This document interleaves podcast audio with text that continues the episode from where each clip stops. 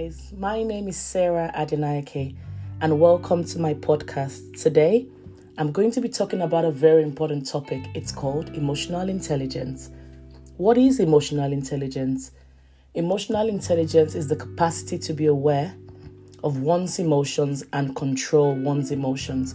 It's probably one of the most valuable and important skills um, in the world of today if you ask me, people skills is just as valuable as professional skills.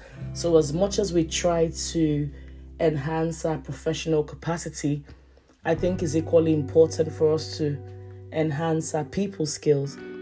Today, I'm going to break down the four components of emotional intelligence. The first one is self awareness. Being aware of your em- emotions is very important. You know, being able to respond under pressure understanding your strengths and also identifying what your limitations are. Another very important element of that part is understanding your triggers. You know, what triggers your bad emotions, what triggers your good emotions. It's very important for us to be self aware of our emotions as part of um, our emotional intelligence. The second component is one called social awareness. As you probably already know, different settings require different approaches. The way you behave at home is probably not the same way you're going to behave in a work environment. You know, being able to read people's body language, understanding the impact of timing. You know, imagine being at work, for example, and maybe just just made a bad announcement, and at that time you're thinking of sharing some good news. You know, as much as it's okay to share the good news, your timing might be wrong. So being being aware of your social environment is a very huge part of emotional intelligence. The third aspect of it is called self management. Now, that's a very important one because that kind of underpins the whole four. How do we regulate? How do we manage our emotions?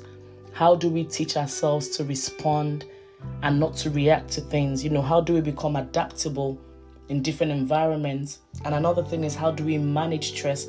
You know, stress is almost a part of life, if you like, you know. So, in order for us to live with it, we've got to find ways to manage it. You know, everything cannot trigger us, everything cannot um, make us angry, everything cannot provoke us. So we need to learn how to control the way we want to respond to situations. And the fourth component, which is very important, is called relationship management. It's about how you resolve conflicts in a constructive manner. You know, being open to constructive feedback. Some people you can't give them feedback, no matter how good you convey that message, they don't want to hear it. So being open to feedback is falls under that aspect of relationship management. You know, common courtesy, that whole idea of treating people the way you like to be treated, being adaptable to you know different environments, different cultures, different types of people. Um, it definitely goes a long way in um, helping us enhance our emotional intelligence. So just to recap, the four components I've shared is being self-aware the second one is social awareness, being aware of your environment. The third one is self management, learning how to regulate one's emotion. And the third, the fourth one is relationship management, learning how to, you know, manage your relationship with others. And in other words, learning how to manage your emotions when relating to others as well.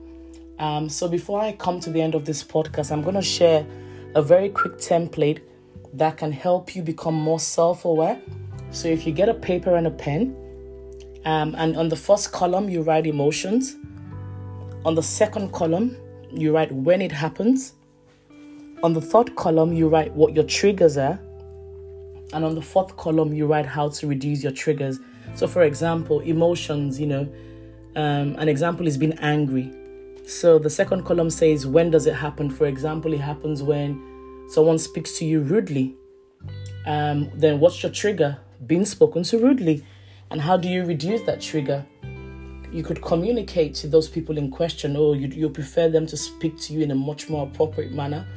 That's an example. Or you could think of a way that might suit you. So, the idea of this exercise is kind of to help you identify what triggers you.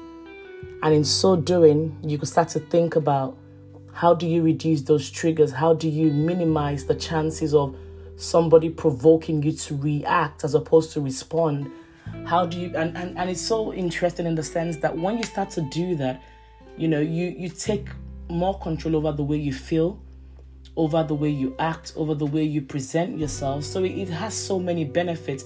And the truth is, it's not just children who need to regulate their emotions, even as adults, we need to learn how to regulate our emotions. It helps us have better quality relationships. It helps us, you know, manage our relationship with others even more effectively. And it helps us become better examples to the people that are around us. So I hope that you've been able to gain, you know, one or two things from this session. Until next time, have a good one. Thank you.